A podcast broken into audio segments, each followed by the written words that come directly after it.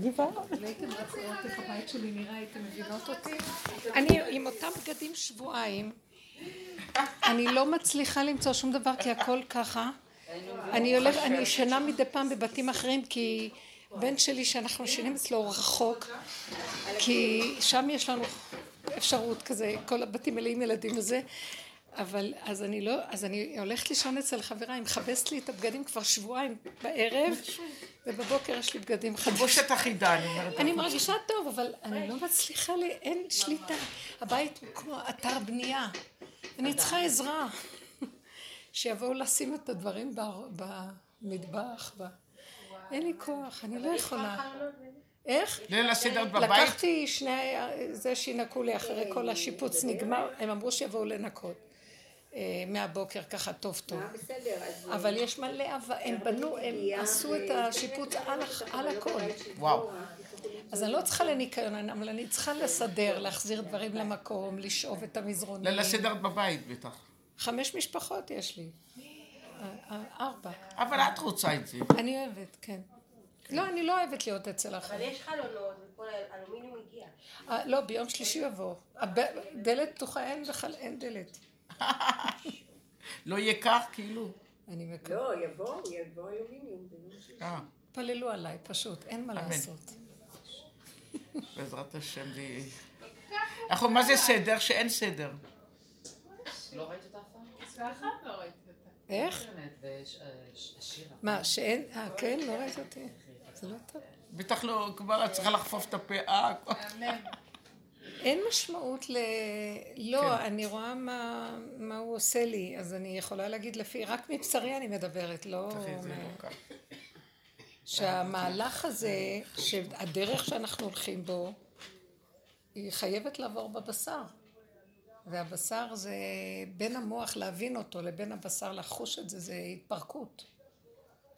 זה ביזיונות, זה צער, זה לוקחים לך את כל המוח, כי ההבנה של הדרך היא צריכה, היא מדהימה, שזה מגיע לבשר, לחוויה, מרסקים אותך לתוך, כאילו את כל המוח הזה לתוך קופסה כזאת. תחושת הריסוק היא מאוד מאוד קשה.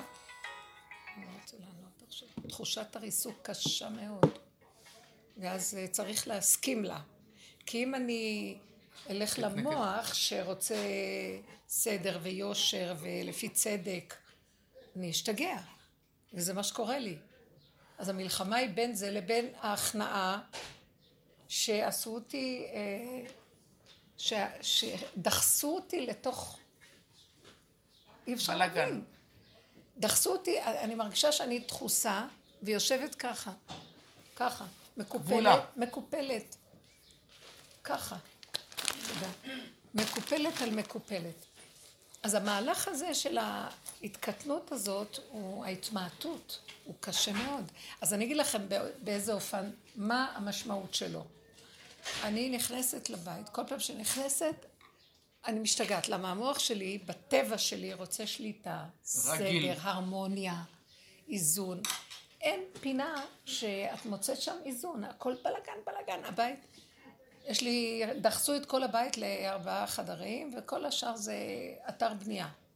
אז עכשיו המוח שלי רוצה לעשות סדר, ישר הוא רוצה, זה יהיה פה, וזה יהיה פה, וזה. וכל פעם שאני באה, החוויה היא קשה. זה מחליש אותי. סיוט. ואז אני הולכת, ואז יום אחד באתי, ואמרתי, אני לא יכולה יותר, אני חייבת לעשות פה משהו, כי הם מסלקים אותי, כי זה אתר בנייה. ואז צרחתי על כולם והשתוללתי, ויצא לי כל השד. מה זה השד? הבנים שלי לא אמונים. ואז אני צועקת עליהם, אני לא צועקת עליכם, אני צועקת להוציא את השדים שהתיישבו פה. כי הערבים יושבים טוב, הם הפכו את הבית לאתר בנייה. הכל מושפרץ, אין להם בכלל, הם כל כך... עם הדומה לחמור, ממש.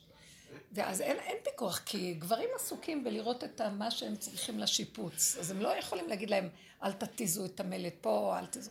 הכל מלא. ואז אני התחלתי לצעוק ואמרתי, לא, זה לא הולך ככה, צריך פיקוח.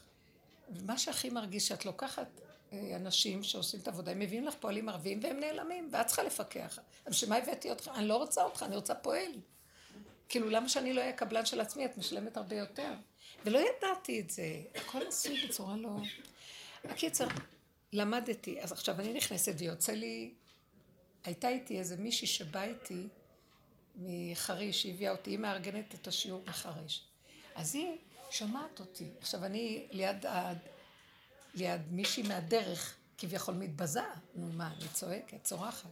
צרחתי על הערבים, צרחתי על כולם. ואז, ואני ראיתי דבר אחד, רגע אני חוזרת, צרחתי על הקבלן היהודי שפתאום, ואמרת לו, הפתן אליהם, אתה משאיר פועלים ואתה לא משגיח עליהם. מי אמר שעבודה שהם עושים טובה בכלל? אני לא מבינה בזה, לקחתי אותך. ואני צורחת על זה, צורחת על זה. מנצלים בזה. כן, ואז היא מסתכלת עליי, ואני פתאום אמרת לעצמי, גם את מסתכלת עליה לרגע, ואחרי רגע אני מחייכת עליה, ואני אומרת לה, לא הבנתי איך מתוך כל השיגעון במוח, אני חוזרת אליה וכאילו אין כלום, ואני אומרת לה, את רואה? הנה הפגם יוצא, וצריכים אותו עכשיו, הוא צריך שהוא יצא, כי צריכים את השד הזה מול השד. רק, אתם לא יכולים להבין, הסתכלה עליי ואמרת לי, זה בדיוק מה שהייתי צריכה, כי כל הזמן המוח שלי לא נותן לי להוציא, כי אנחנו עובדים באיפוק. ואמרתי לה, לא, זה לא אני אפילו עושה את זה, משהו יוצא, והוא יוצא שיצא, מה אכפת לי? אתם יודעים משהו? הערבים וכל הפועלים אחרי זה הריצו אותי כמו שאת לא יודעת מה. הם אוהבים את זה כשיוצאים עליהם חזק, הם הכי אוהבים את זה. אנשים, הם כיבדו אותי, קוראו לי גברת, רצו לעשות דברים, הם לא היו מאוימים. הפוך על הפוך. למה? כי זה יצא, ואפילו לא היה לי טיפת חרטה. ואם מישהו יגיד לי מילה, אני יוצא לך. אז הבן שלי אומר, אמא, הבנים שלי צדיקים. אמא, הם רוצים להסביר לי, אבל תביני מה היה פה, את צריכה להבין. הם רוצים להצטדק.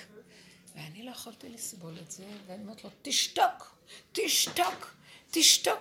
שמעת אותי פעם אומרת ככה לילדים שלי? תשתוק, תשתוק, תשתוק. היא הייתה אצלי הרבה.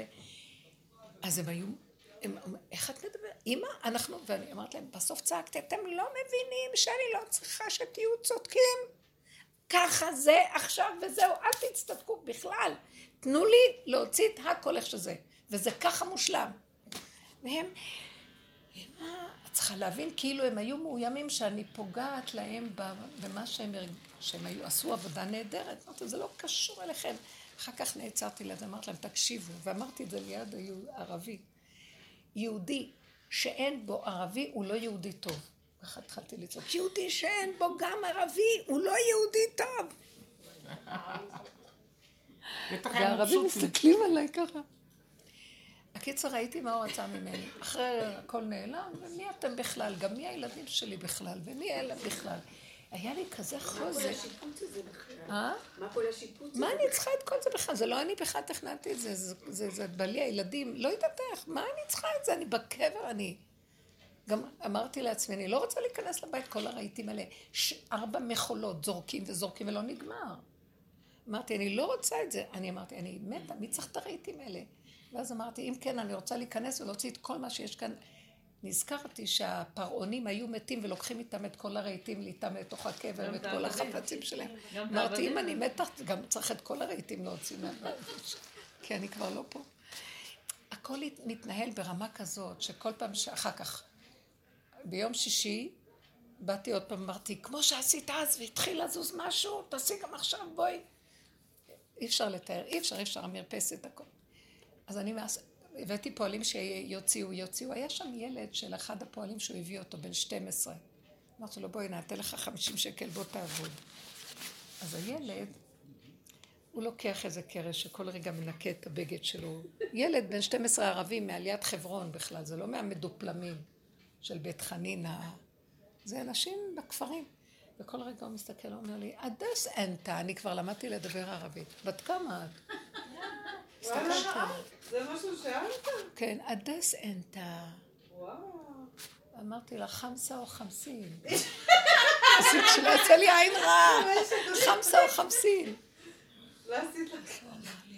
וואלה, וואלה. הוא הסתכל עליי ככה. ואחרי רגע אני קולטת. עכשיו, יש הרמת כיסאות, ואני אומרת לו, של פלסטיק. תנקה לי את זה. אז הוא מוריד אחד ומסתכל. אמרת לו, נו, את השני. מוריד שני, והוא עושה ככה. הוא לא מבין, תיקח את הרמה ותוריד אחד.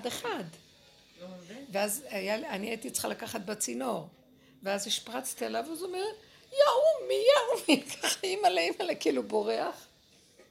ופתאום אני קולטת, אחרי שעתיים הוא קם, הולך לאבא שלו, והוא יושב לידו. ואז אני אמרת לעצמי, בוא הנה, איפה אתה? אני משלמת לך כסף. אז הוא אמר לי, לא רוצה. פתאום אני קולטת שהשם אומר לי, ערבי לימד אותי, משוגעת. כאילו, אני שומעת אותו אומר לי, מג'נונה, כאילו. כאילו, השם אומר לי, דרכו ערבי אומר לי, את משוגעת, את עבד. אני לא יכול להיות עבד. ערבי לימד אותי, שאני עבד משוגעת, משוגעת. אני רוצה לגמור, להשתלט, לתפוס. והוא, הילד הזה, פתאום קלטתי שהשם אומר לי, דרכו, את לא מתביישת. את כל החירות שלך, של הכיסאות והסבל הזה, ערבי מלמד אותך שהוא לא יתלכלך על הדבר הזה. זה היה לי איזה שוק, ביזיון בנפש, וואו. ואחרי זה הוא הלך לאבא שלו, ואבא שלו קם ואמר, טוב, אנחנו הולכים. וואו. זה היה 12, הם צריכים גם, ביום שישי זה היה, צריכים גם להתפלל, ואני אמרתי לו, אבל שילמתי לו כדי שהוא יעבוד איתי עד 2. אני מוכנה, והם כבר נכנסים לשבת חג שלהם, לא יודעת מה יש להם ביום שישי. הייתי בשוק, אומר לי, לא, לא, לא, לא, והם הלכו. הייתי בשוק ואמרתי, וואי, מי מלמד אותך? איך את צריכה להתנהג? הם חיים טוב. הם לא יעשו רגע יותר ממה שהם יאכלו, הם יושבים ואוכלים. הפסקה שלהם, הפסקה. הם לא מתבלבלים מכל הסערה. להספיק לגמור, היופי, שיהיה. לא אכפת להם ברפש, בבוץ ובתית, אבל הם נאמנים לבשרם ולמציאות שלהם. תקשיבו, למדתי הרבה. והם מרוויחים המון. מרוויחים.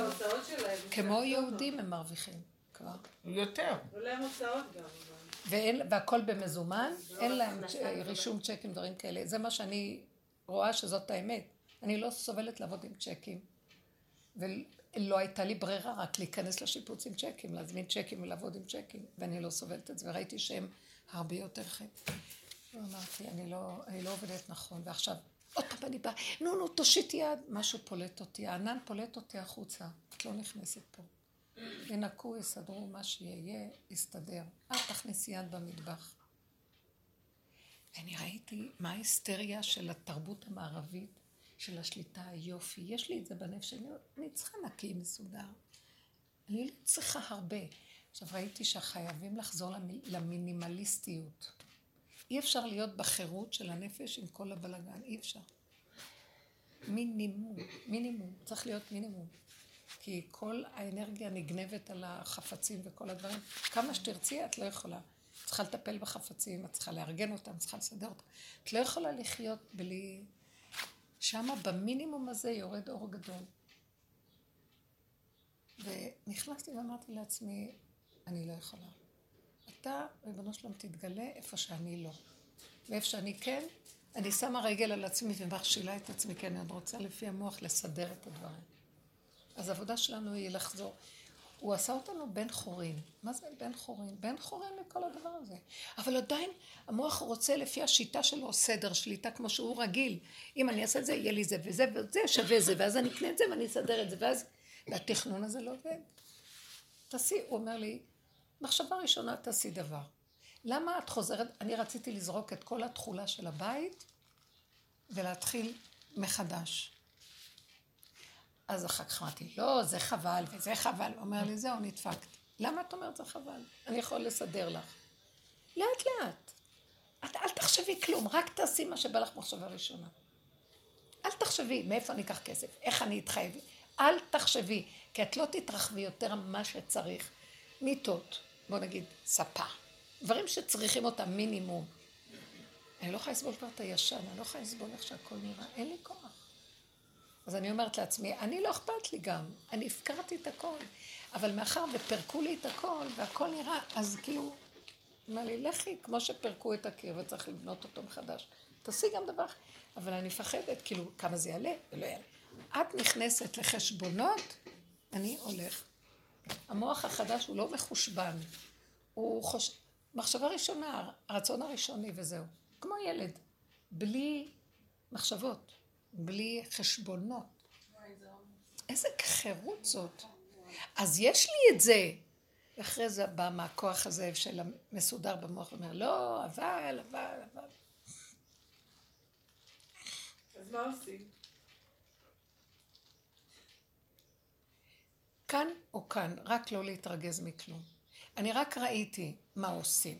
מאחר ואין לי כוח, הכוחות נופלים לנו בדרך הזאת, להיכנס, לטפל בקיים, הוא מלוכלך, הוא ישן, הוא מאובק, ואין לי כוח. אז הוא אומר, תזרקי ותקני. של מה את חושבת יש את השפע הזה בעולם בשבילך? אבל אני מפחדת במערכת, כי החשבון אומר לי זה ועוד זה וזה וזה וזה. הוא אומר, תראי את הערבי, הוא לא חושב. הוא לא חושב, הוא הולך עם המהות הפשוטה שלו. והוא מקבל המון כסף. הם מרוויחים המון כסף יותר מהיהודים. יש להם בתים יותר יפים מהיהודים. הבית שלנו, אין בו את הדלת הזאת כבר שבועיים. אין לו, הוא פרוץ. אנחנו שמים את הארונות של הספרייה המצ'וקמקת שהיא תשמור על זה. עכשיו, כל תכולת הבית בידיהם, יכלו לגנוב אותי, אני לא יודעת אם לא גנבו, אני אפילו לא יודעת מה יש, מה אין שם.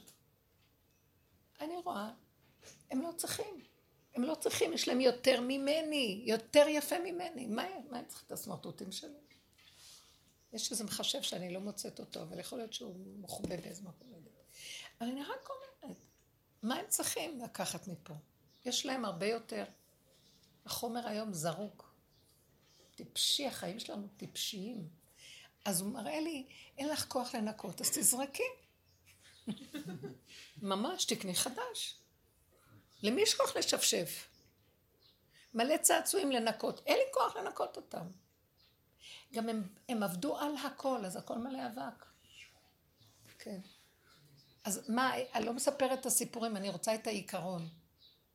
הוא אומר, don't be attached, אל תהיי אחוזה.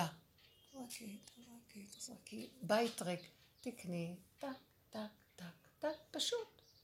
תאכלי ותשני. כי עכשיו תתפסי את כל הדבר הזה, תתחיל לנקות את זה ולסדר את זה ולמיין את זה, ולא יכולה לסבול, מלא ספרים. לא רוצה ספרים, לא רוצה כלום. מי שרוצה יבוא לבית שלי, עלה שיקחו.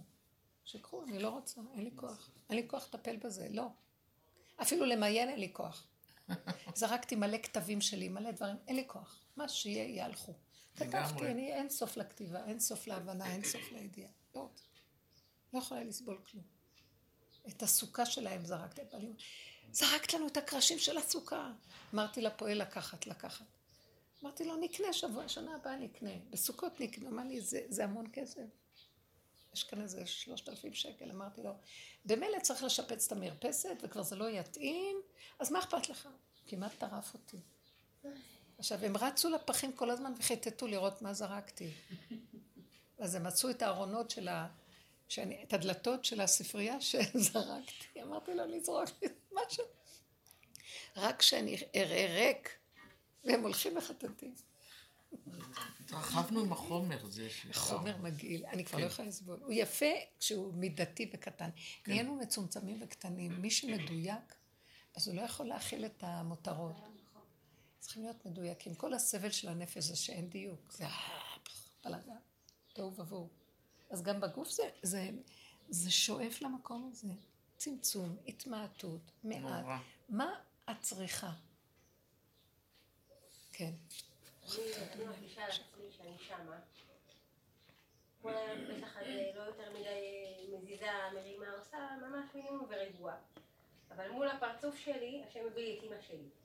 שהיא, כאילו, אז אני אומרת, ואת אומרת, הרבנית אומרת רק לא להתרגז, ואני מרגישה אתמול, הרגשתי שאני מחוממת אלה, אפילו בחלום כמעט הרבצתי לה, כשנרדמתי, באמת, הרגשתי שאני, אבא שלי חולה, באמת, על ארץ זווי, אין לו, הרופאים אומרים שבועות עד חודשים, הבן אדם חלוש, יש לו איזה עובד שבא לעזור, ואמא שלי כל הזמן מעבידה את העובד הזה, שנקה את התקרה פה, ותשנדל פה, כאילו, כל הזמן, מוטרפות, זה מוטרפות של צדיקות, עוד גז, כי אבא שלי רוצה דייסת, לא יודעת מה, שזה לא בדיוק אשר לפסח, כמח מצג, אולי זה שרויה, אולי סבתא שלי, לא, כל הזמן, ואני מרגישה שאני לא מצליחה לא להתרגז, אני באה אליה... רגע, יצלח בבית? למה היא מולך כל הזמן? לא, אני באה אליה פעמיים בשבוע. עכשיו, אני באה, אני יוצאת משם רועדת. אני יוצאת משם עצבנית.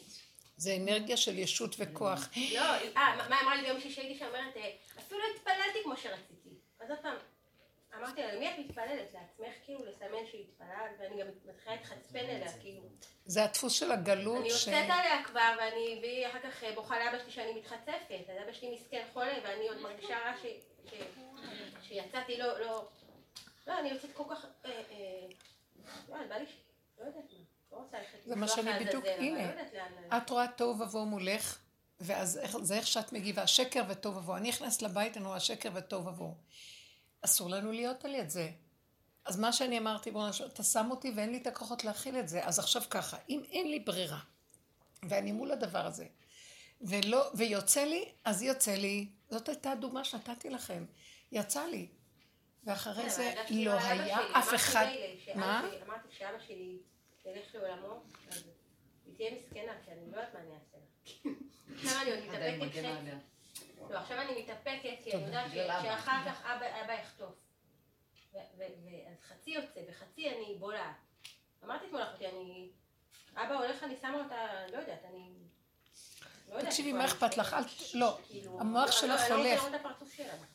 המוח שלך רוכב קדימה. העולם לא שלנו, הדמויות לא קשורות אלינו. מה שאת יכולה לתת תתני ובקטן. אם יוצא, יוצא. אל תתכניני תוכניות, מה יהיה, איך תסתדרי. גם אני רואה שאני לא יכולה, כי יש רגעים שאני נכנסת עוד פעם לתוך הקלחת הזאת, ואני... אז אמרתי, את יודעת מה? כשאת לא יכולה להכיל תצאי. יצא לך, יצא. קחי את איך שזה ככה, ואל תבקרי ותשפטי ותדוני. זה הדבר האחרון שיש. יצא לי, ואני משתדלת שהשיערה לא תימשך לי, רק לחתוך אותה. כי אין לי כוח החלה. עכשיו, אני לא יכולה להיכנס למצב הזה, והשערה לא תעלה לי. אני לא יכולה. את נכנסת לאבדון, לתוהו ובוהו. זה תחום קשה. ואז אני למדתי, הכנסת אותי, זה שלך, לא שלי. אני מרגישה שבגלל שאני בעבודה, זה עוד יותר קשה.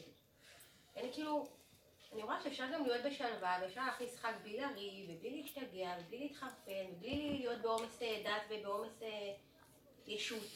ואני רואה אותה מול הפרצות, אז אותו, כל הישות הזאת, כל הפסח בכלל פסח. הפסח מעלה את כל החמץ והטוב הבאו שיש. לגמרי. הימים הכי יפים, על מה אנחנו מבזבזים אותם? ואחר כך אמרתי, לא. זה הימים בשביל החמץ צף ברמות. עכשיו, ואז אני רואה, אני לא יכולה, לא. אז מה אני רוצה להגיד לך? הטוב הבאו הזה, החמץ הזה, הוא מאוד גבוה בשורש שלו. את יודעת שבבית המקדש היו אוכלים מצה, אבל בפסח, בשבועות היו מקריבים את שתי לחם הפנים מהחמץ. על המזבח. כן. להגיד לנו, מה שלומך? להגיד לנו, אני אפילו לא יודעת שעל ראש הגנב בוער הכל, אני לא יודעת. להגיד לנו שבעצם החמץ הוא מצב יותר גבוה מהרגיל. אי אפשר להכיל אותו. גם הקדושה יש לה דרגות. משה ניגש אל הערפל. משה היה יכול להיות לעמוד בערפול הנורא. כשכל כולו הוא דעת שרוצה סדר ושליטה. משה היה דעת של שליטה. אבל הוא היה צריך להיכנס כדי לקבל מהדעת העליונה. לקחת את כל הדעת הזאת ולהכניס אותה למקום של תוהו ובוהו. חמץ הכי גמור, חושך ואפלה. אז אני אומרת, הימים הכי יפים ככה מבזבזים אותם, ואז אני אומרת, לא, את לא חושבת נכון.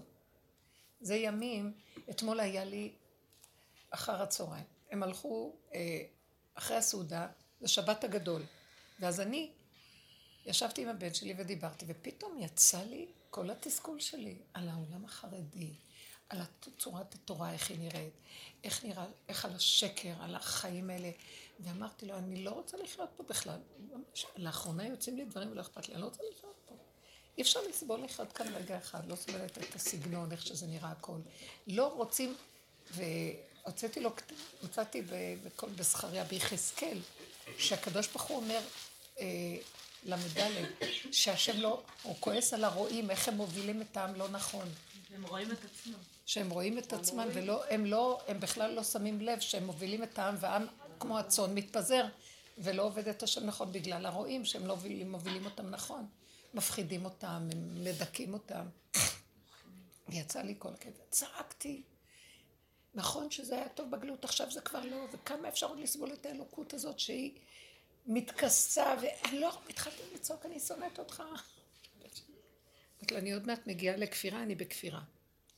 ואז אמרתי, אחר כך, כשהתבוננו, דיברנו על זה, אמרתי לו, זה שבת הגדול. מה זה שבת הגדול? זה הראש. הראש הוא גדול, וקשרו אותו, את העבודה זרה הזאת, למיטה, למטה. הורידו את הראש למטה, קשרו אותו. ואז אמרתי לו, אתה רואה את הראש שלי? אתה רואה את החמץ שלי יוצא? זה הראש. הראש הזה צריך להביא אותו לכיליון, למטה, למיטה. ואחר כך היו מקריבים אותו, קורבן הפסח. צריך לקשור אותו ולהקריב אותו. וזה הראש. התלה, התלה משמש כראש. מי שנולד במזל תלה יש לו המון עזות ויש לו חוזק, הראש. אמרתי לו, כל הראש הזה, אתה רואה יצא לי? לא יכולה לסבול את החיים עכשיו, לא יכולה לסבול. כי אם אני ככה סוערת, זה הראש שלי, אם את ככה מול אמא שלך. נכון שהאמת, את כבר רואה אותה, אבל עדיין, אם הייתי באמת, הייתי אומרת לכם, אני מסכימה. טוב, הייתי... כבר נהיית משבצת שכל האנרגיה נכנסה לשם, אבל כל עוד אני כועסת על הרבנים, אני שונאת את זה, אני לא יכולה לסבול את החיים, דיברתי כמו התלה, כמו הראש, האש הזה. ואז אמרתי לו, תראה, יצא לי כל התלה. התלה יצא. הייתי בסערה כמה שעות, עד מוצא שבת, לא יכולתי להירגע מהראש של התלה. ואז אמרתי, זה החמץ, הראש של התלה. הראש, זה החמץ. השערה, אפילו אם יש לו ידע של אמת, איך את יכולה להבחין בבן אדם שהוא חי את האמת, לעומת אחד שיודע את האמת ועדיין לא חי אותה לגמרי? האמת יוצרת לו שערה, הוא כועס, זה יוצא לו, הוא לא יכול לסבול, כי הוא כבר יודע את הסתירה, הוא במלחמה. כי אם זה השתלשל ונהיה בכלי הקטן שלו, במשבצת של היחידה, נהיה שקט. איך שזה ככה? הכנעה, התמעטות. זה לא מעניין אותי, שתגיד. לא מעניין אותי. מה את קשורה אליי בכלל? מה קשור אליי מה שהולך פה? כל עוד יש לי דעה, ואני מתרגזת, אז הדעות עוד רבות עם הדעות. או שיש לי עצבות, או שיש לי תחושת ביזיון נורא. זה עדיין הישות. אז המקום שהוא רוצה להביא אותנו אליו, שריפת החמץ הזה, כאילו, אפר. הבל ליפטיל כאפרה דארה, תהיה מבוטל כמו אפר הארץ. נשרף, שריפה אחר, שריפה. ועכשיו ראיתי מה שיצא לי, אז עכשיו, יצא לי. אם אני עוד אצטער, אז אני עוד תומכת באגו הזה, שהוא אמיתי, הוא נגד השקר. אבל הצורה שהוא יוצא, הוא בגוון שלו. אז אני לומדת לקבל, לשתוק, להפנים, וגם אחרי שיצא לי כל השד הנורא, רגע אחרי כן, אז תחשב, אם לא קודם אז עכשיו, תחזרי ליחידה הקטנה ותגידי בסדר. אין מה לעשות, כי ככה זה. זה התהליך של השריפה, מה אתה חושב השריפה? ראית איך נראית השריפה? הקרש שנשרף, שערה, עד שהכל דועך ונהיה שקט, אפר. זה תהליך נכון, אין מה לעשות. אל תכסי על עצמך בתהליך. תחושות הביזיון, תחושות הצער, הכאב, השנאה, הנקימה, את רוצה לרצוח, להרוג, לשרוף את העולם. בסדר? קבלי את זה. זה התהליך של השריפה. כי באמת אנחנו לא יכולים להיות אפר. לא יכולים, כי סובלים. נגיד, בכל התהליך הזאת, זה כאילו שמצמצם לך, אבל הדבר היחיד שיש לך זה לא לתות מכות על עצמך ולחזור מיד לנקודה. אבל אף פעם את מגיעה להיות אפר, כי כל הזמן את מרגישה את הביזיון. אני אגיד לך משהו, אפר הוא קיים בלי להיות. אם את עוד רוצה להיות אפר, אז יש שם מישהו שרוצה להיות. זה כאילו, אני אגיד לכם משהו, זה מגיע למקום שאת תשכחי, שצעקת אחרי רגע, תשכחי, וזה סימן של אפר. שלא יהיה לך וואו. כאילו לא היה, זה נראה כאילו איזה פיגור. זה תהליך של אפר, נעלם הזיכרון. חשבתי אבל שגם אם לא תצעקי, תהיי אפר. לא שלא תצעקי כי את מתאפקת, לא תצעקי כי לא אכפת לך. לא אכפת לה, אז כאילו אני מרגישה ככה, למשל הפסח הזה, הבת שלי תבוא עם הילדים שלה אלינו, והבן שלי, התינוקת החדשה וכל זה, אז אמרנו בעלי ואני, כדי שהיא תרגיש מאוד מאוד טוב, נתנו לה כסף, והיא עשתה את כל הקניות אצלה, בהכשרים שלה, והכל, ושלחה את הבן שלה, אימונית, הביאה איתה, הכל אלינו כמו שהיא ככה. אז ביום שישי, אחר הצהריים הבן בא, הוא בא מהישיבה, והוא בא אימונית, ועלינו למעלה והבאנו איתו כל דבר אחד לא בהכשר המתוקתק שלה, ואני מאוד הייתי רגועה מזה, ואז היא מטלפנת ואומרת... רגע, לא בהכשר שלה קנו? כן, הכל בהכשר, היא קנתה, הכל הזמינה וקנתה, מצוין, הכל מצוין. אז היא מטלפנת ואומרת, עכשיו שהילדים אצלך, שהם ישימו ארונות נקיים, נכון? שהם ישימו ניירות בארונות, ואז את תשימי את כל הדברים, ואיך תשימי, וככה תשימי, וככה, וזה וזה וזה. ויצא לי קצת, אמרתי לה, תגידי, את בשלט רחוק. מנהלת אותי. והיא לא רוצה ביום שישי אחר הצהריים לעשות את הדבר הזה. זה עוד מעט שבת, שילדים ניסו הביתה, הם נסו הביתה, ובמוצאי שבת אנחנו נסיים לפי שאת רוצה, אבל לא עכשיו.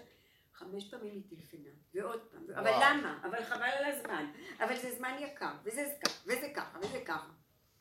בסוף הילדים לקחו, זרקו את הניירות ככה, זרקו הכל, אמרתי לה, הכל הניירות מוכנים והכל מוכן, ותוכל לקבל שבת בשקט, מוצאי שבת, הוצאתי הכל, סידרתי הכל.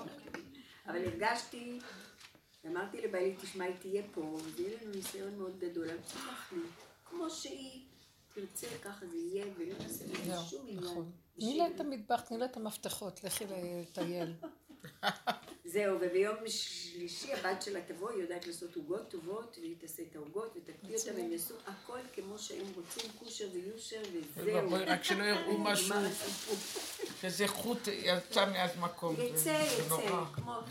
מה אכפת לנו? את יכולה להריב עם זה? תמות לה. היום אני לא יכולה, אם אני אעשה, אם יצא לי עקבים, אני לא יכולה להכיל, לא יכולה.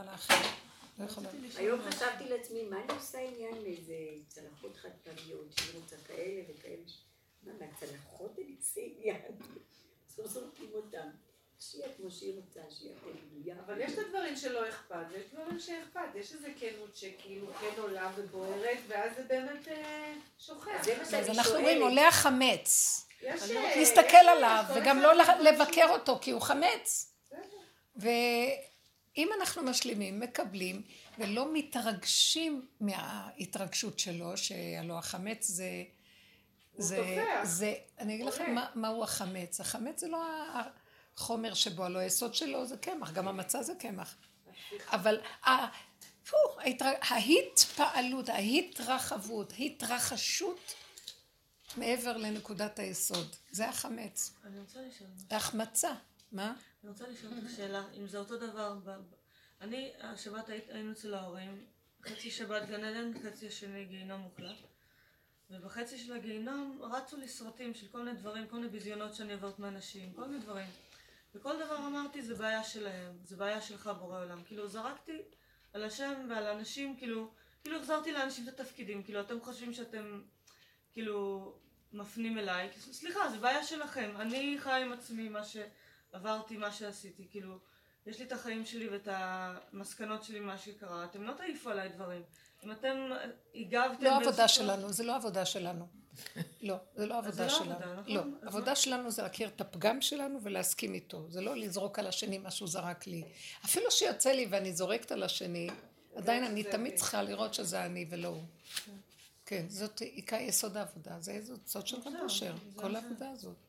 יש כשזה קורה, זו תחושה מאוד נעימה, כי היה לי כזה התעכלות עם משהו שכאילו רציתי כאילו להיות העמדה כאילו של ה... את יודעת, מה זה התנהגות הזאת? זאת אומרת, הנה, השם מראה לך מראה ממש... מראה, המראה. השיטה של המראה, המראה. זאת את. אחד לאחד. אולי זה שובר אותך כשאת רואה שזה את המראה, זה עושה לך דכדוך. לא. כי את לא בעלת גאווה. כי אני מרגישה, אני אמרתי בעולם, אתה הפקרת אותי?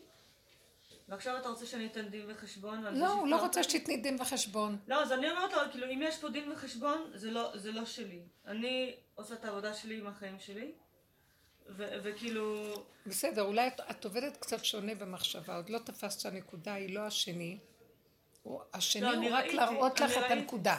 כשאת רואה את הנקודה, את לא חייבת באמת להתרסק ממנה כבר, עברנו את זה גם, אבל זה לא הם. אבל זה גם לא הם. לא. זה רק המראה שמראה לך אותה. עכשיו מראה אותך, או שתסערי ותעשי דין וחשבון ועבודת מידות, חס ושלום. או שתגידי, זה מה יש. זה מה יש, זה מה שאנחנו מדברים על השלב הזה. ואז זה כאילו מכסה גם עליהם. כן. מה שאני קיבלתי על עצמי, זה גורם שהם לא הנקודה, כי מחר תזרקי עליהם זה כל כך, תזרקי עליהם בומרנגים. אנחנו לא רוצים את זה יותר. אז ככה אני מביאה את זה לסיומו. עכשיו, שאני ראיתי את הערבי, עכשיו יש לי הבן הזה שהוא לא רצה להביא פועלים ערביים. כל הבית מלא ערבים. ואז אמרתי לו, אנחנו לא נמגר אותם על ידי השנאה. אז אני רואה את השנאה שיש, יש לו, מאוד קשה לו. הוא לא עושה את זה מטעם אישי, הוא אומר, כי הם לא הולכים עם השם, הם לא הולכים, לא בצדקות, לא בנכון, והוא ירא שמיים ותכלית, עליו אני יכולה להגיד צדיק יסוד עולם, באמת. אז כשהוא רואה אותם, הוא לא סובל אותם, אני מבינה אותו, משנאי השם יחכה שלו, שונאים את השם, לא הולכים. המידות וכל... רגע, אז אמרתי לו, אתה רואה את הערבי, הילד הקטן הזה, הוא היה איתי, אתה רואה את הילד הקטן הזה, מה הוא הראה לי מעצמי? הילד הזה עכשיו התלבש בו אליהו הנביא, והוא מראה לי איך אני נראית. ברגע שאני לקחתי וראיתי, עכשיו היה לי צער לראות את עצמי, אמרתי, תגידי, את שפויה? עם כל העבודה שעשית, בעבודה הזאת, שזה, מה זה נגיד לכם, התמעטות, ואתם המעט מכל העמים, והשם לוקח אתכם לא לעם בגלל העבודה של ההתמעטות. את, הערבי מראה לך שהוא יותר בנקודה ממך, הוא מראה לך את הנקודה שלך. ואז ראיתי שעל ידי זה שאני הסכמתי, ולא סערתי עם עצמי, רק הסכמתי, שאני כל רגע יוצאת מהנקודה, כל רגע אני הולכת לאיבוד, והוא החזיר אותי, הרגשתי שלא היה לי אהבה אליו, אבל היה לי הערכה נקודה שהוא שימש לרגע אחד כלי, הרגשתי שעל ידי שעשיתי לו ככה, כל השנאה לערבים ירדה ממני באותו רגע, והוא קיבל את התיקון שלו, שהוא ייכנע לגמרי ליהודים. אתם הבנתם מה אני אומרת? ברגע שאני לא שלחתי לו שנאה, ואז זה... מפרנס את השנאה שלו, ואז זה לא נגמר, הרגשתי שהוא ייכנע לי. והוא הלך. אבל זה אומר שזה גם לא האופי שלו, איך שהוא התנהג. אכפת לי מי הוא בכלל. לא, זה רק העבודה שלה, זה כלי שלה. זה לא חשוב, הוא רק היה מראה והמקל להראות לי. זה לא חשוב הוא, אבל השנאה לזולת, היא חוזרת אלינו. הכעס על הזולת חוזר אלינו. החרדה מהזולת חוזר אלינו. הם מנצלים אותם. אז ראיתי שאני כועסת עליו, אבל פתאום ראיתי שזה אני. למה אתה הולך? אתה עוד צריך לעבוד, ולא סבלתי אותו. אבא דומה לחמור, היה לי ביקורת. אתה לא מבין שצריך להוריד כל כיסא תעשות, מה אתה שואל אותי? מה אתה מחכה? ופתאום הסתכלתי על עצמי וראיתי שאני משוגעת, והוא מסתכל עליי מג'דונה, כאילו, את בשערה, את בת כמה, את אומרת, ילד קטן. נראית לו שד. אני נראיתי לערבי שד. ורגע קלטתי את זה ואמרתי, וואו. אז עכשיו ראיתי את עצמי. הייתה לי אחר כך מחשבה שהוא עכשיו, משהו התקלקל בערביות שבו, והוא ישרת לי את האינטרס שלי. השנאה יוצאת, והוא יהיה כלי שמשרת, כמו שהשם אמר, שהיו שרים אומנייך ומלאכות מניקותייך, לא יודעת מה. זהו, שהם יבואו וישרתו, כי ככה זה צריך להיות, אבל אם אנחנו אוחזים בנקודה של האמת, במקום כל הזמן זה הם, אני סובל אותם, בגללם, לא חוזרים. יש לי רגע שאנחנו, למשל עם אמא שלך, באותו רגע אני לא אסבול אותה, אני לא אסבול אף אחד, אבל אחרי רגע אני מקבלת את זה שאני לא סובלת. אני מקבלת שכל מה שיוצא ממני זה לא באמת המקום, זה החמץ שלי גואה, כי החמץ שלה הדליק את החמץ שלי, אז נהיה מחמצת כולו. אז עכשיו אני משלימה שזה אני. נכון שהדליקה את זה, אבל זה אני. משהו יקרה גם אצלה, שזה ידעך. זה בהחלט, זה השאלה שאת שאלת, זה עובד. מה את אומרת? אז את אומרת... לא, אני אומרת שזה קורה, שבאמת אתה רואה שזה השתקפות, שמראים לך אותך. אותך. כאילו, אתה יושב בשקט, ולא מגיב, כאילו, מה? וזה, תראי, לא בבית ספר, מה זה? יש לך איזה התנהגות? לא, זאת את, כאילו... ממש. מה שהיא דיברה על אמא שלה, אז אני כאילו ישר רואה את זה שיש לי נגיד צדקות כזאת וזה, ושאנשים מדליקים את ה... כאילו את ההצטדקות שלי על ההצטדקות שלי, כאילו... כאילו אני לא... נותן לי איזה דרך להוציא את זה, כאילו את החרדה מה... אבל ההשתקפות של אמא שלי, אז בטוח יש לי משהו כזה, אבל אני מרגישה כבר שאני בשלב שאין לי כוח עוד פעם להגיד להשם, תיקח את הצדקות לא, אני ראיתי שיש לי חרדה מהתכונות שלי שהן לא מוצאות חן בעיניי. הנה, גם זה מה שהיא אומרת, שכבר אין לה כוח. עבודת יום הכיפורים, היא מדברת על עבודת יום הכיפורים, שזה אני, ועכשיו יש לי צער ווידוי, גם זה נופל, וזה נכון שאת לא יכולה לסבול, כי נקודת האמת שלך יותר חזקה בו. אבל אם אני עדיין מתרגשת ממנה, משהו אצלי גם נמצא במצב הזה, רק הוא אחר. כי הוא כבר רואה את הנקודה של השקר, אבל הוא עדיין לא מתמעט לה, הוא לא מקבל אותה ומשלים איתה. הוא עוד כועס, הוא עוד המחשבה שלו על השני. אבל ההתמעטות הזאת היא מתוקה, זה מה שרציתי להגיד, שזה קורה. כן, כשזה קורה, אין חירות יותר גדולה מזאת. שאני רואה ש... זה חירות, אני לא שונאת אף אחד, לא כועסת על אף אחד, לא... זה חירות. תקשיבו, כל פעם שאנחנו כועסים, זה שק שאנחנו מרימים, והוא מחלה בנו. זה אנרגיה לא טובה, אנחנו לא צריכים את זה. לא אכפת לנו כלום. הוא יבוא להצדיק את זה, למה שכדאי לנו לסנוע ולכעוס, ומגיע לו. אפילו מה שכתוב בתורה, על זה אמרתי לבן שלי, שגם שהשם, כל התורה מלאה בלהרוג, לשחוט, לסדר, להוציא אותם לעיר הנידחת, לא להשאיר, אמרתי לו, אני לא יכולה לסבול את זה כבר, נגמר. זה היה, כי היה צריך את זה לעומת זה, ולהוציא את זה, וזה התגבר. כאילו שזה עזר, סליחה, להיסטוריה, כאילו שזה עזר. עבודת ההתגברות לאזן, זה לאזן את הדומה בדומה מתקן, זה תודעת הצדק. אבל אנחנו מגיעים לקו האמצע, עכשיו התיקון הוא בכלל לא קשור לסובב.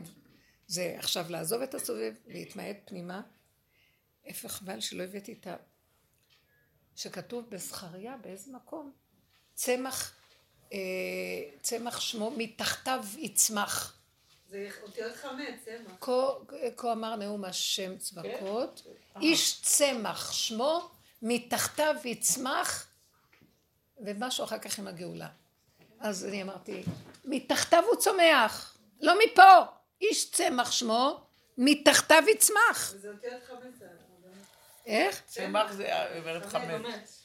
צמח זה אותיות חמץ, מאוד יפה. הנה איש צמח שמו ומתחתיו יצמח ובנה את החל השם. איך? ואמרת אליו לאמור, כה אמר השם צבאות לאמור, הנה איש צמח שמו ומתחתיו יצמח ובנה את החל השם. הוא בנה את החל השם? איפה נמצא החל השם מתחתיו? זה הדליק אותי, שקראתי את הפסוק, אמרתי הנה, כל הדרך, תרדי למטה, תתמעט. מתחתיו, משם בונים את החל השם. גם יונה, מאיפה הוא הכיר את ההיכל של השם, שהוא היה במאי של הדגה. איזה, בתפילה שלו, תסתכלו מה אומר שם. וואי, יש כאן ספר יונה, אני אומרת לכם, כל הדרך הזאת, יונה, תביא לי איזה יונה? לא, זה שם. רגע, אני אגיד לכם, זה כל כך יפה, כי הם מביאים לנו את המקום, איפה יהיה יונה? יונה יהיה בסוף, לפני תהילים. הוא יעשה. הושע. הושע זה הראשון. נו, חשבתי שמצאת לי, מה החוכמה שלך? רגע, סליחה. מה שאני רואה, הנה, מכל העבודה... הנה אומר.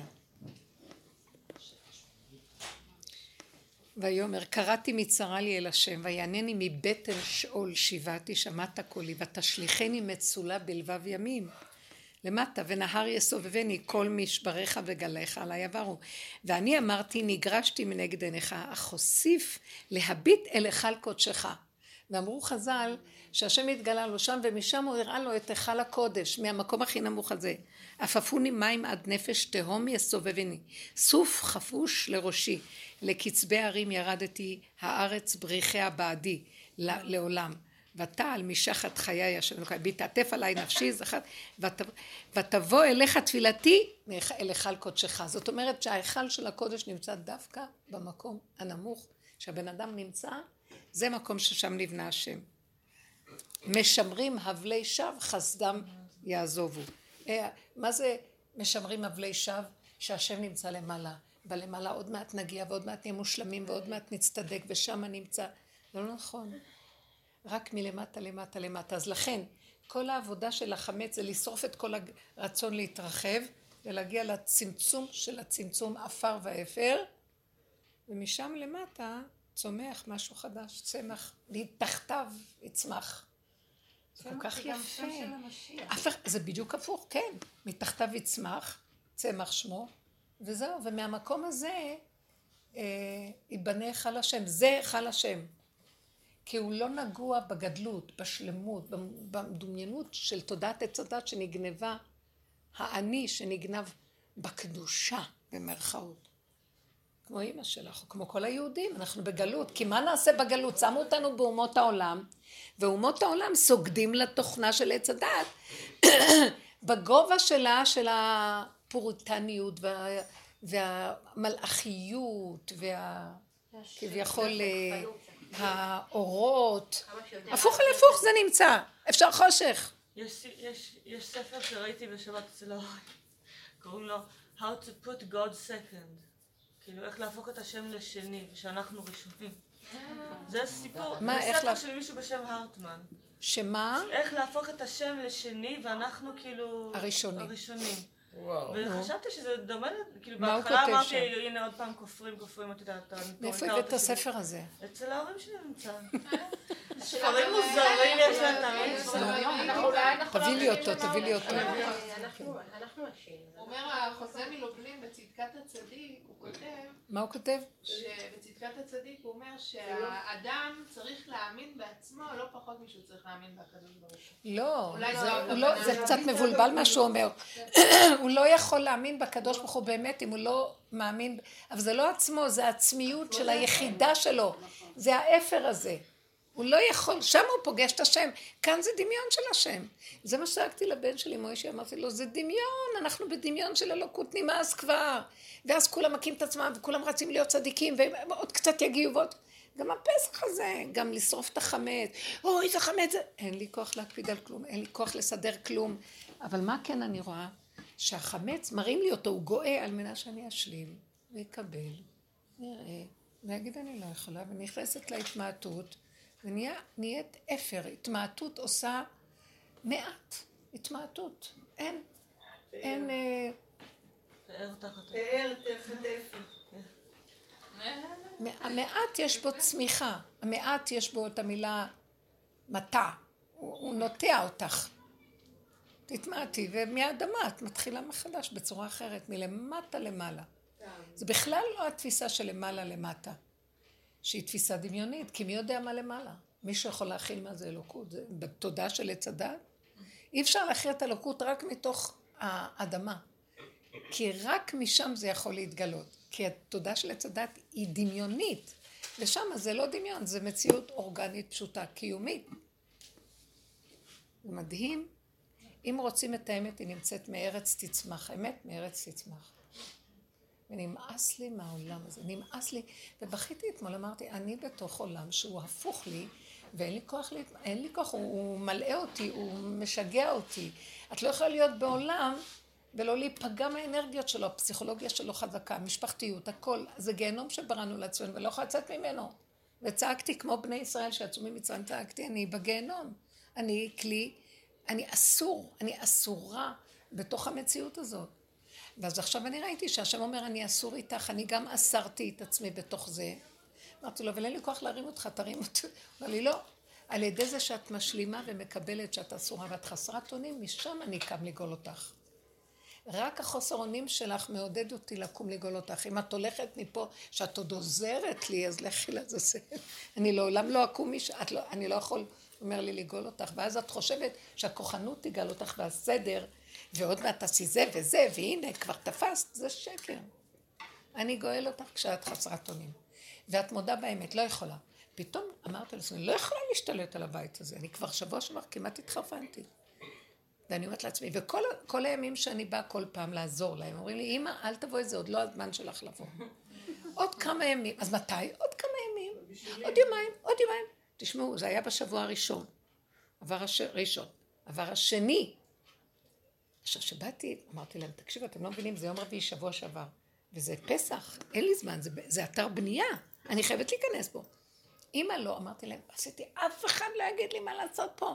אתם צודקים במקצועיות שלכם, אתם יודעים איך גברים רואים, 5 גברים על שלטר אחד מסתכלים עליו, מדסקסים אותו, ובעלי ככה אברך משי, עומד ככה, ויש להם המון מה לדבר על השלטר הזה, ולהבין אותו איך הוא פועל. משהו חשמל קטן. ואז אני מסתכלת, אני אומרת, רבותיי, תסתכלו מה הולך פה. אתם יודעים איך נשים עובדות. ברגע אחד, היא משתגעת על זה ועל זה ועל זה, והיא חוטפת, ולא ככה, היא משוגעת. כשהם 5 אנשים על דבר אחד, והם צריכים לדסקס אותו ולהנדס אותו. התחלתי לצרוח לכל עבר. ואז הם אומרים לי, לא, עוד יומיים תראי משהו אחר. אז הוא אומר, קלקלת לנו עם הצעקות.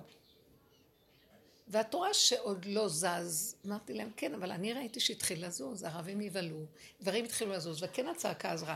ובאיזשהו מקום, קבלי, אני אומרת לעצמי, תשלימי. והם הסתכלו עליי, אמרתי להם, זה מה שאני... באותו רגע היה לי כזה כוח של התאבדות, תעופו לי מהעיניים, תלכו כולכם, לא, למה? ואני מאוד, אני חושבת, לא נעים לי, מה אמרתי להם? למה אני נראית לא טוב? מה היה צריך את כל זה? הביקורת תמיד קיימת אצלי. אמרתי, יאללה, זה מה שאני. נהייתי ערבייה, התחלתי לדבר ערבית, חופשים כולם, אני לא יודעת, תפסתי מילים. אמרתי לערבי, אני בחיבק. אמרתי לו, רק תגמור כבר. הוא התחיל לצחוק עליי, קוראים לו סעיד, אני אומרת לו, עליי סעדק. מה שאתם רק רוצות, רק תגמור לי את העבודה. איך הם צוחקים ממני? לא אכפת לי, לא אכפת לי, והבנים שלי מסתכלים עליי. אבל אין קבלן שמביא אותם. הקבלן שהביא לי את העובדים שמצובעים, הוא הלך. עכשיו הוא בא, התנפלתי עליו, יהודי אברך, התנפלתי עליו, כמו ערבייה. נהייתי ערבייה. הוא הסתכל, הוא אומר לי, ככה מדברים אליי? אמרתי לו, כן. אז אני אלך, אמרתי לו, לך. ככה את הפועלים ולך. איך הוא נבהל ממני. הוא אמר לבן שלי, שהביא אותו, הבן שלי, שמה היית צריך להביא לי אותו, גם לוקח כסף, לא נמצא במקום, תביא לי ערבים שצובעים, וזה הכל, למה הייתי חוסכת המון כסף, משוגע. כל כך הרבה כסף לצביעה, הוא לא יודעת, הוא נראה לי משהו דחוף. 17,000 שקל זה נורמלי? לא, הם לוקחים מהם 400 שקל, חד וחלק יפה. זה המון. לא חשוב, אבל הם אמרו, עושים בהחלקה פה, בסלון יעשו קצת החלקה, אמרתי, טוב, שפכתל והחלקה בסלון, בשביל זה, כל הבית, לא יודעת, בית גדול, אבל זה מוגזם. בקיצור, אמרתי לבן שלי, בקיצור, אני יצאתי על כולם איך שזה, בסוף, מה רציתי לספר? בסוף, אמרתי, זה מה יש. עכשיו, הוא בא לכאן, היהודי הזה, אברך, בא להתחיל לסי... הוא ראו, אז הוא התחיל עכשיו לבוא לפקח עליהם. ואז הוא אומר לי, אמרתי לבן שלך שאת מאוד מיוחדת. אמרתי לו, אתה עוד לא, עוד מעט אתה כבר תחשוב שאני גם הידידה שלך, לא? כאילו. אז התחלתי לצחוק איתו גם כן, ונהייתי כבר חברה שלו, כי לא היה לי עליו אישי כלום, רק לא יכולתי לסבול. אז אני רואה שכל אלה שככה הוצאתי עליהם, התחילו לכבד אותי יותר, כי את כל האמת שלי הוצאתי. כאילו, תעוף לי מהעיניים, נמאסתם כולכם. אם אני מביאה פועלים ערבים, אני עובדת והם יושבים, אז אני העבד שלהם. ואני לקחתי קבלן, אז הוא מהטלפון בשלט החוק בכלל לא משגיח כלום, ואני צריכה לשם לו מול כסף. מה קורה פה? השתגעתם? והכל ביפיפות. לכו להזזל כולם ותעופו לי מהם, ככה, לא אמרתי ככה, אבל כאילו, תעופו לי מהם, אתם משוגעים, השתגעתם? יצא לי כל, ועכשיו, מה שאני רגילה אחר כך, לשחוט את הנפש, לא שחטתי, ככה זה וזהו זה. שאמא שלך תגיד לאבא שלך, ויחשב חוסר כיבוד, אומרים ככה זה, אני לא מקיימת יותר מצוות כמו שהיה פעם. כי קודם כל איך שאני, אני מחבקת עצמי, ומשם מתחילה תורה מבשרי. שעוד אני אשב אגיד, היית צריכה לעשות זה והצדקות תבוא לי ולא כיבדת מספיק ולא מספיק. אז איך אנחנו יודעים שאנחנו לא הולכים עד הסוף? כאילו, אני מרגישה בזמן אנחנו הולכים כל לקוחה שלי. עד הסוף תלכי. אני צועקת עליה, אני אומרת לה, לא, אני עושה כך וכך, את לא רוצה, את תלכי ממני. 100%. אם אנחנו בגבול אין חרטה. כשאת יוצאת מהגבול וחוזרת, המוח מתחיל לגנוב, מתחילה החרטה. ואבוי אם תלכי על זה. כי ככה וזהו. אנחנו כמו קרימינלים, לא כמו, אנחנו קרימינלים, הגענו לקרימינליות. שם הוא נמצא. ברור להם הוא קרימינל. ואתמול גם דיברתי איתו ככה. אתה קרימינל ואתה עושה את עצמך צדיק. בעצם דיברתי לעצמי.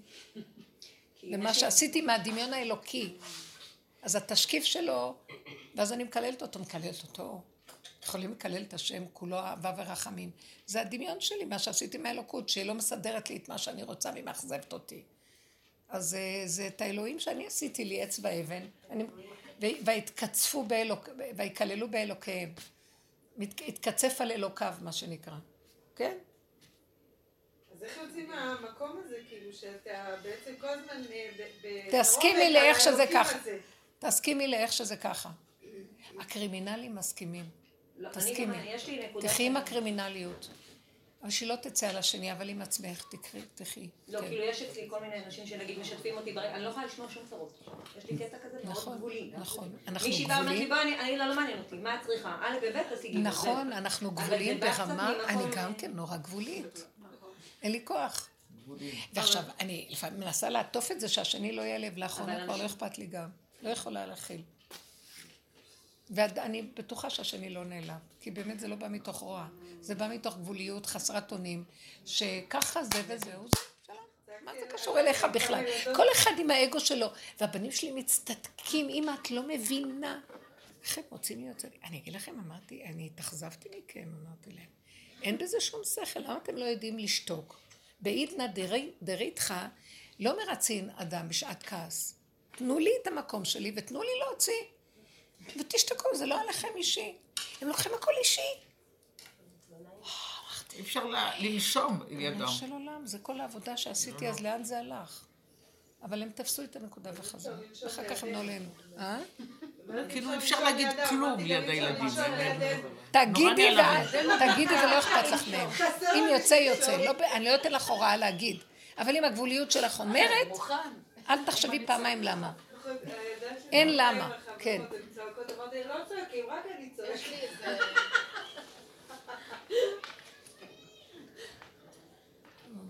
יצא לי לדבר.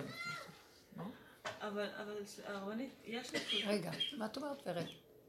אתמול בלילה יצאתי לעשות קנייה מאוחר לפסח, חזרתי ממנה ופתאום התפרץ לי בכי עמוק עמוק עמוק עמוק. אולי איזה שעה וחצי, הלכתי לישון.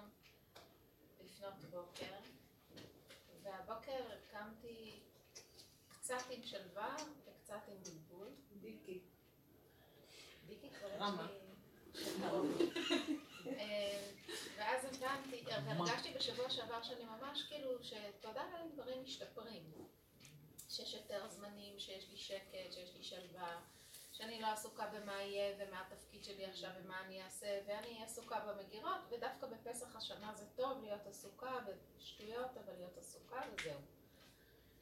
והבנתי ששני דברים קרו שאני לא לגמרי יודעת איך לאכול אותם. גם אני מתחילה להביא נכון, כאילו מסתכלת אחורה, עשיתי חשבון נפש, היה דברים שהיה עדיף שיהיו אחרת, אבל מה לעשות, כאילו, ככה זה היה.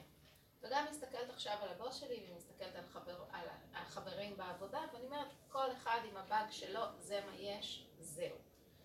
ואז פתאום, אחרי שאני כבר בשלווה שלי, אני מתחילה לקבל וואטסאפים מהבוס, לשעבר, ששואל מה איתך, מה שלומך, נקבע משהו, ואני עונה לו, תקופה לא פשוטה, אבל לאט לאט יותר טוב, אם אתה רוצה להיפגש אפשר, אבל לא במרכז, כאילו לא במקום עבודה. אפשר לשבת באיזה גינה, אפשר לצאת לאיזה סיבוב, אבל גם לא בוער, כאילו אם אתה רוצה אפשר. והוא עונה, בסדר, אני צריך למצוא את הזמן, ונעלם. ואני אומרת לעצמי, בסדר, כאילו, אני כבר לא נזקקת, אני מרגישה שהמקום של ואז חברה, שבאמת... הייתי שם בשבילה, והייתה לנו מערכת יחסים טובה, היא כל כך נבהלה ממה שעשיתי, והיא גם כתבה לי אחר כך איך הרסת הכל. יאללה, תעזבי את החברות האלה, צריכי אותם לזבל. מדי אחת לעשרה ימים, היא כותבת לי, את יקרה לי, אני דואגת לך. כן, ואני ארוג אותך גם על הדרך. ביום שישי הייתי באיזה כנס מרתק, נסעתי לשם, היה לי ממש מעניין, הרגשתי גם הרבה השגחה שהגעתי לשם, אני נשארתי את הפלאפון בבית, אז לא ראיתי את ההודעה שלה. חזרתי ממש שעתיים לפני שבת, אני רואה את ההודעה אז. עכשיו אני הבנתי שהמקום שאני מאפשרת אותו, זה שאני לגמרי, נכון, עשיתי חשבון נפש, ראיתי איפה המקום שלי, אין לי מה לעשות, היה. אבל עכשיו מייחסים לי איזה מישהי שהיא בפתולוגיה נוראית שצריך לדאוג לה, שאולי יקרה לה משהו. אני כבר לא יכולה להכיל את זה. תזהרי, לא רק שאת לא יכולה להכיל. נחש, כמו שמע. אז כתבתי לה, כן. והיא עברה בית, ויש לה 4 ילדים קטנים. אז כתבתי לה, שמעתי שעברתם בבית חדש, אני מאחלת ששלווה ושלום ישכנו במעונכם החדש, אני מבינה שאת מאוד עסוקה. אם את מתגעגעת אליי, אין בעיה, אפשר להיפגש. אבל אם, אני מבינה שאין לי שום ציפיות ממך, אבל אין לי יותר כוח המשכנות. למשפטים האלה שאת לנו. אז אני כאן, ואם תהיי יודעת, יש לה עוד כוח. דרך, תפסיקי, יש לך עוד כוח לענות ולהיות מאוד נדיבה וטובה. בואי, אנחנו נדבר קצת. אז זהו, אז אני אומרת, אפרק לך. את רוצה עוד איסורים שיפרקו לך את העצמות? לא מספיק לך, אז וחלילה. אני שמתי גבול. לא צריך לענות אפילו, תגיד, אני לא יכולה. אפילו לא צריך להסביר לאנשים, כי אז זה מוליד להם טענה, תגובה, ואז גירוי, ואז תגובה, ואז תגובה, ואז זה, ואז תכתובת, ואז מה? התכתובת הזאת היא מגעילה. תפסיקו, הוואטסאפ הזה של הנחש. מה זה הדברים האלה? לא, הוואטסאפ הזה זה נורא. עכשיו אני אומרת לעצמי, הבוס שלי, אני מתפללת איתו בבקנסת, עד היום מאז העניין. מה את עושה עניין? תקשיבי ורד, את הולכת רחב, את הולכת רחב. נמנעתי מלהגיע כי היה לי קשה. עכשיו אני אומרת, לא, אני מגיעה, אני מתפללת, אין לי סיבה שלא. אני רואה אותו, אני לא קיים, מי הוא בכלל? אני רואה אותו, אני אאחל לו חג שמח, זהו. נכון, שלא. אבל די, שלא, כל אלה רואים אותך בדפוס הישן, והם מעוררים לך את זה עוד פעם. שחררי את כל החברות הזאת, כרגע זה לא טוב לך. כל כך פשוט מגיע עוד אחד. תסגרי את הפלאפונים. מה, תהיו עם עצמכם קצת. מה יש פה בעולם? אין כאן כלום. ואז פתאום הבנתי שאני פשוט לא יכולה את הדבר הזה. אסור לך גם, לא יכולים. שמעת איך היא הגיבה? תחזרי על זה עוד פעם. מאוד גבולית, אה? לא, מישהי, קודם כל זה מאוד בעייתי הוואטסאפ, כי עכשיו אפילו, אני אומרת מי, אני איס להתקשר לעורך דין ביום במוצאי שבת ב-9 בלילה, כל הימים יש שולחים הודעות. עכשיו אני, יש שעות שאני עצבנית, כאילו כל הזמן אני עצבנית, בואי נודה, אני כל הזמן עצבנית וגבולית, אבל לפעמים אני קצת עם רגיעון, אז כשהם שולחים, אני ישר מכירה, אז או שאני לא נכנסת, או שאני למדתי לכתוב, אני באמצע, אני אחזור. אני באמצע לאכול, באמצע לשתות, באמצע לא יודעת מה, אני באמצע. לא חייבים לענות. זהו, או שאני לא עונה. אבל הנה, אני... אבל לא, כי מישהי כאילו אומרת לי, מה את רוצה? אני רוצה שתעשי ככה ותעשי ככה ותעשי ככה, והיא צודקת בטבע. אמרתי, תקשיבי, אני לא עושה כבר לא עונה. אני לא עושה. אני כותבת כמה מילים, זה אני. לא מתאים, עכשיו אני יוצאת נתק שתידי, זה לא שחוצה תכליתי. וואו, אז... ואמרתי לעצמאיתי קצת, ואז אחר כך, כאילו, באמת אמרתי את זה במקום הגבולי שלי, לא... ואז כאילו, רציתי שתגידי אם זה בסדר. או שאני קצת חוצה. לא, את בסדר גמור. אני אגיד לכם משהו. תדעו לכם, כל אלה שהם מקצועיים ברמה, בכל המקצועות, הם כאלה, שהם ממוקדים, הם זורקים, זה מה שהם אומרים, אין ויכוח. ואחריהם שובל של אנשים רצים, ומרימים להם את השובל. תהי מקצועי, תהי זה. מה את מוליכה? עכשיו, כשאנחנו בגבוליות הזאת, זה לא בגלל שאת השתגעת. השתגענו להשם, השתגענו להגיע למהות ולהתחבר איתה. ביחידה שמה, כל דבר שאת עושה, נקודה קטנה, יהיה לה אור גדול, והשני ייהנה ממנה. אז לכן זה המהלך הנכון, הגבוליות זה לא שיגעון שהשתגענו. לא, אני גם מרגישה שאני שומרת על עצמי בזה, כי אני לא יכולה לשמוע את הבכי הזה. לא, כי אנשים נמצאים בתודעת העולם, שזה הבכי והיללה והכאבים והמסכנות, וכולם נפש, וכולם בבעיות, וכולם... ואנחנו מתחילים להיכנס לתודעה של כדור חדש. אנחנו נושמים פה. המוח פה התמעט לתוך האף, לתוך המינימום הקופסתי, והוא גבולי מאוד, הוא גולם. ואז עכשיו בגולם הזה יש חוכמה מאוד גדולה, לפי הסיבה, בנקודה, אני יודעת, טק, טק, טק, טק, אני אומרת, שלום, לא, הם מהתודעה השנייה רוצים לדסקס ולדבר ולאפשר אפשרויות ולהגיד, ולי אין כוח. הבנים מדברים איתי ואני אומרת, אין לי כוח, אני תגידי לה, בבקשה, זה הכיוון שלי, את לא צריכה אפילו לכתוב זה. אני גם למדתי שלא לכתוב את זה, כי אחר כך הם מרצות אותי, אז אני אומרת להם ככה, אני אומרת להם את זה בפה וזהו. תעשי מה שאת רוצה, אחר כך שלחליטים אותך ואתה אומרת את זה לא רבה. כן, העולם מאוד מסוכן היום, מצוטטים כל דבר. הרבה שלי התקשרה אליה מישהי שכל פעם מתקשרת לבקש טלפון של חברה אחרת. אז היא עלתה על זה, היא אומרת לה, יש לך את הטלפון שדלתי וזאתי, אז היא אומרת לה, לא מוצאת. אז אחרי זה, אומרת לה, יש לך תתב, אני מצטערת, הבטריה של אמא שלי נגמרת, אני לא יכולה... כן, זה מה שאמר לי הצדיק הזה. אבל הילדות, את אומרת, הטלפון, אין לי טלפון, הוא אומר לי, אין לי טלפון, אין לי טלפון, אין לי טלפון, מדברת על הטלפון, צעק, אין לי טלפון. לא מקום אחר, זהו, זה התשובה. לא, אבל הרבנית, לילד, זה לא ללמד כאילו לשקר. פה אני באמת רוצה... אני לא לימדתי אותה, היא לימדה אותה. היא לימדה. מה? היא אומרת שהבת עושה את זה, אני אומרת, אם הבת עושה, זה לא לדייך אותה לילד. אל תתערבו בילדים, הם ילמדו, החיים ילמדו אותם איך להיות בן אדם. החיים מלאי שקר, אז מה את רוצה שילך התמים הזה מול השקר שלו, הם יבלעו אותו על המקום, אז הוא חייב ללמוד להתפתל, מקש תתעקש, אני חוכמה שכנתי עורמה, הם חייבים ללמוד את זה. אז היא רואה את האמא עם הדרך של האמת, אז היא למדה להבין איך הולך מסביב פה. נכון, בואי שהיא מנסה לעשות אותה מסכנה, כאילו אני מרבה ילדים וזה מוצא את הזמן כבי צדיקה ואת מסכנה, ובואי נעשה אותך מסכנה. לא, הנחש נשך כל הזמן ומטיל ארס. עכשיו, אני לא רוצה לחוס על אף אחד, עכשיו, אל תכעסו על אף אחד ותדונו אותו ותראו אותו בשלילה. רגע, מה שאתן צריכות לעשות זה להסתכל ביחידה של עצמכם ולגונן עליה. שם נמצאת האלוקות. אז השאירו את זה גם בשידוכים. הם אומרים לך... אז יצא המחקר, פסיכולוג, אז יצא המחקר עכשיו ש... מפיל את כל העולם הפרטי, שנבדק שהאדם המפותח, כאילו זה, הוא יכול... ההומו סאפיאנס. הוא מסוגל לנהל 148 מערכות יחסים משמעותיות בחיים שלו. רבי נחמן, זה 148. באמת, זה עולה י"ג.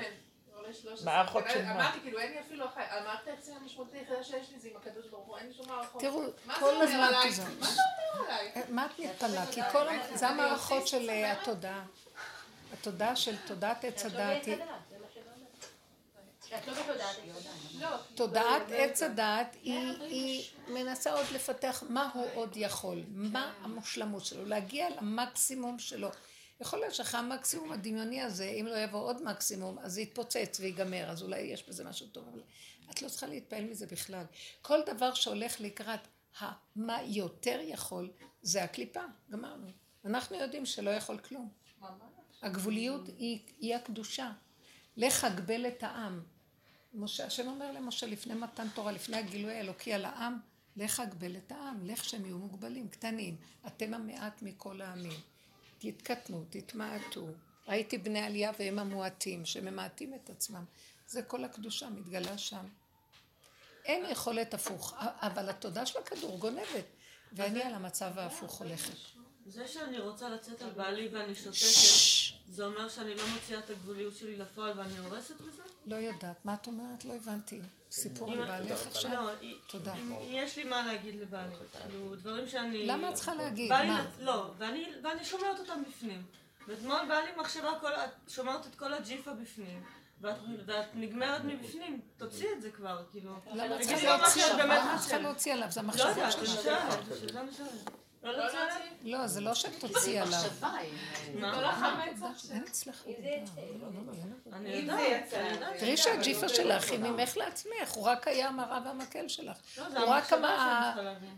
כאילו, אני הולכת בקו שלא לדבר ולא להוציא ולא להוציא. אז תוציא את זה להשם, תגידו לו כמה ג'יפה יש לי במוח. עכשיו, אם באה סיבה והפילה אותך, התחלת להגיד מילה או שתיים והוצאת את השפכתל, תוציא. כן, אבל התחילה להתכוון להוציא, זה ודאי לא. לא. בוא נתכנן להוציא את זה עליו. לא. אז הצדה בא אליי עכשיו, מגניב אותי שאני הג'יפה בפנים בגלל שאני לא מוציאה. החמץ צריך לשרוף אותו מבפנים. כל אחד צריך לזרוף את החמץ של עצמו, לא של השני. זו העבודה שלך עם עצמך, זו העבודה שלנו. ולכן העבודה היא עכשיו. אני עברתי מסביב, ועכשיו הגירוי, הסיבה באה ודחפה אותי לתוך המוקד, אז יצא, על זה אנחנו מדברים.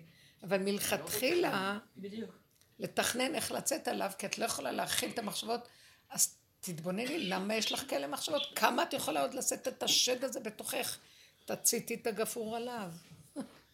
כל המדורות האלה שעושים של החמץ, יש בזה משהו דפוק. כי כאילו לא כל אחד צורך את החמץ שלו. עושים איזו מדורה גדולה, וכולם זורקים שם והולכים, כאילו.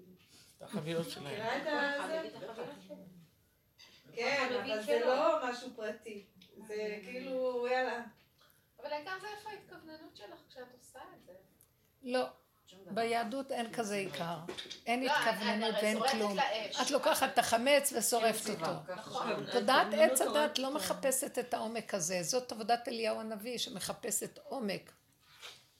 שבעצם החמץ מאחוריו מסתתר כל המידות הרעות האלה. ועכשיו, המידות הרעות האלה, מתי הן נקראות רעות שהן יוצאות על השני, ומצדיקות את עצמן ומתרחבות, ויוצרות גירוי תגובה, ואת כל ההתרגשות, ונשפחות החוצה, ובוכות. או הורגות. אז מתי המידות האלה הן בסדר? כשאני לא מוציא אותן, אבל הן קיימות. עכשיו, אם אני נותן להן לעלות למוח ולשגע אותי, אז הם פרצו מהגדר הזה, במקום החוצה שם, אז החוצה פה. אבל התכלית שלי להוריד אותם מפה, לשים אותם באדמה. ולא החוצה, ולא בתוך המוח, רק בתוך האדמה של מבשרי. אדמת בשרי, משם כל הבלגן. עד שהמוח הזה יהיה מת. ימות. אין לנו כוח להכיל אותו, יהיה ריק, ריק, ריק, ריק. אבל גם לחשוב אם המדורה הזאת של כולם או היא רק שלי, זה גם התעסקות. כן, בדיוק. זה הגדרה של המוח, זה הגדרה שבמוח עוד רואים. מה שאני עושה, כאילו בלי... זה הגדרה של, אז המוח אוהב להבין ולהגדיר. באמת הפשוטה מבשרי ונגמר. יכול להיות שהמחלה, נכנס לי לראש, יש לי איזה קטע עם המחלה הזאת, שחברה שלי נפטרה כשהייתה ילדה מזה. נכנס מחשבה שאני רוצה למצוא מה השורש שלה. נעמי, לא מתאים, לא מתאים, לא, אני לא רוצה לשאול. כי הכוונות זה מה שורג אותנו. זה הבנה, מה שאת אומרת עכשיו הבנה. בואו נדבר על המבשרי ועל המידה שיוצאת, לא הבנה של הדבר. בבתי שזה כל איזה נקמות וכל זה, בבתי שכאילו צריך לצאת מהאורלת הלב הזה. זה בטוח מה שהיא אומרת, כאילו. זה אורלת הלב, וזהו. מבינים המון, כולנו, לך יש הבנה מדהימה, אבל ההבנה הזאת זה לא עבודה. לא צריך להבין. תעזבו את ההבנה, ההבנה היא מרחיקה אותנו לכת, בגלל זה אני יוצרת אותך, כי ההבנה היא עוד אבן ועוד אבן ועוד אבן, ונהיה בניין. ואילו אנחנו רוצים את האבן הראשה, תפרקו את הבניין ותוציאו את האבן שיש. ככה, התכלית היא הפוכה אצלנו. לכן אני ישר קולטת איפה את הולכת עכשיו להסביר דבר. לא צריך, גם זה, כאילו, כל המדורות וכולם. אפשר לקחת איזה נקודה שאת רואה ולדייק, הנה נקודת העבודה מסתדרת בזה, אבל ללכת על עקרונות וכל מיני הבנות כאלה של דברים. תחזרו לבשר, תחזרו לאמת הפשוטה, ככה וזהו, בלי להבין, בלי, לא יכולים להכיל, גבוליות, איך שזה ככה. כל הפסח מקבל משמעות אחרת לגמרי, סליחה, כל המצווה הזאת. בואו ניקח ונפרק את כל הנקודה הזאת של גלות מצרים. שיצאנו מהגלות, יצאנו מהמקום הזה של הרחבות ושל התודעה הזאת שהיא תמועה בתוך העולם, חיוביות וגאולה, הגאולה היא נמצאת בנקודה הקטנה של איך שזה ככה. אנחנו יוצאים למקום של איך שזה ככה. מה שגאולת מצרים הייתה לצאת מהתודעה השלילית לתודעה החיובית, אנחנו גם החיובי כבר הפוך, כל הדורות לקחו את החיובי ופיתחו אותו. ממצרים יצאנו מהתודעה השלילית. והלכנו על החיוביות, אנחנו צדיקים. באה הדרך הזאת, סוף הדורות, ואומרת גם את זה עכשיו, די, נגמרה גם העבודה הזאת, זה סוף הדורות, אין יותר. אז עכשיו קחו את כל החיובי, וכל הרחבות, וכל עוד מעט השאיפות, והגדלות, אז לקחו כל מצווה שיש בתורה, והגדילו אותה. הפורים גדל, הזה גדל, כל המצוות, הדקדוקים, הרצון להיות קדוש, הרצון לשאוף ולהיות משהו. חמץ, להיות הכי קדוש בחמץ, הכי מוחלט בה להוציא את החמץ, הכי... אז למה אנחנו עושים את זה? בשביל להיות הכי אחר כך ולשבת רגל על רגל ואני הכי. והחמץ הוא מחוצה לי שהרגתי אותו שם. לא, אני החמץ וכולי חמץ, ואתם יודעים מה? בעבודה הזאת. וזה לא סתם שהפרשיות האלה של מצורע תזריע, שכולו על המצורע, קשור לחמץ גם. כי אני מצורה על מצורה על מצורה. אמרתי להם היום, אז בלי אומר, היום אין מצורה, היום זה לא מחלה שנמצאת, הצרת. אמרתי לו, לא, היא נמצאת, אבל ברוב יפייפות היא נדחקה לתוך, תוך מציאות האדם בפנים, והיא מכוסה. תודעת הצדת החיובית לא נותנת רשות להוציא אותה. עוד פעם, אנשים הוציאו את מה שהם, והשלימו עם מה שהם, ואמרו, אני מצורה, והלכו לכהן. היום תגידי למישהו משהו כזה, הוא ידחיק וידחיק וידחיק, ורק שחל שלום לא יראו כלום. אז היא נמצאת, באבוע היא נמצאת. ומשם יוצאות כל המחלות הכי נוראיות של הדור, והשיגעון עליהן קופץ, יותר מהכל. החרדות והפחדים והצנעה והרוגז וכלו. אז אמרתי להם, אנחנו מצורעים, בריבוע אנחנו מצורעים. אז מה בעצם... התרבות סוגרת הכל, לא נותנת לצער לצאת, ויום אחד היא פורצת בדבר הכי גרוע. וכל התיקון של הצער זה להודות שאנחנו מצורעים, ולהסכים. ואנחנו, כן, בדד מחוץ למחנה, הדרך הזאת הביא אותנו בדד מחוץ למחנה. מרגישים בדידות מאוד. נהיינו פגם אחר פגם אחר פגם, בבדידות הנוראה. כאילו, אני לא שייכת לתודעה של הצדה, שכולם יפים והכל מחוסה, אלא ירדתי פנימה, פנימה, וקבלתי שהכל זה אני, זה לא בעלי וזה לא אף אחד, זה אני, ועוד פעם אני, ועוד פעם אני, ואז אני נשברת, מה אני? אז אני לבד בעולמי, אז אני שומעת כל אומר לי, גם אני לבד בעולמי, את לבד ואני לבד, אז בוא נהיה ביחד, אז הבדד הזה אמרתי פעם שזה אותיות של כפל לשון, ב' ד' ד' זה אותיות כפולות. אבל זה נורא, כל הזמן להיות לבד. את לא לבד, הוא איתך תחבקי אותי, תחבקי איתך, תסכימי, תסכימי. פתאום אני רואה, אני לא לבד בכלל. ההשלמה והקבלה העצמית היא נהדרת, היא חשובה מאוד פה. תשלימו ותקבלו ותסכימו לפגם, ושם החמץ מתעדה, הכל מתעדה מאליו. אז כתוב, הפך כולו לבן טהור. כשהצרת פשטה, ואין מקום אחד שהיא לא בגוף, אז הכהן אומר עליו טהור לגמרי, לך. זאת אומרת, נרכבת בתוך הצרת, יאללה. היא נעלמה, נעלמה. זה דבר מדהים. אנחנו צריכים להישאר שם, לא להרים ראש משם. ושם זה החירות הכי גדולה שיש.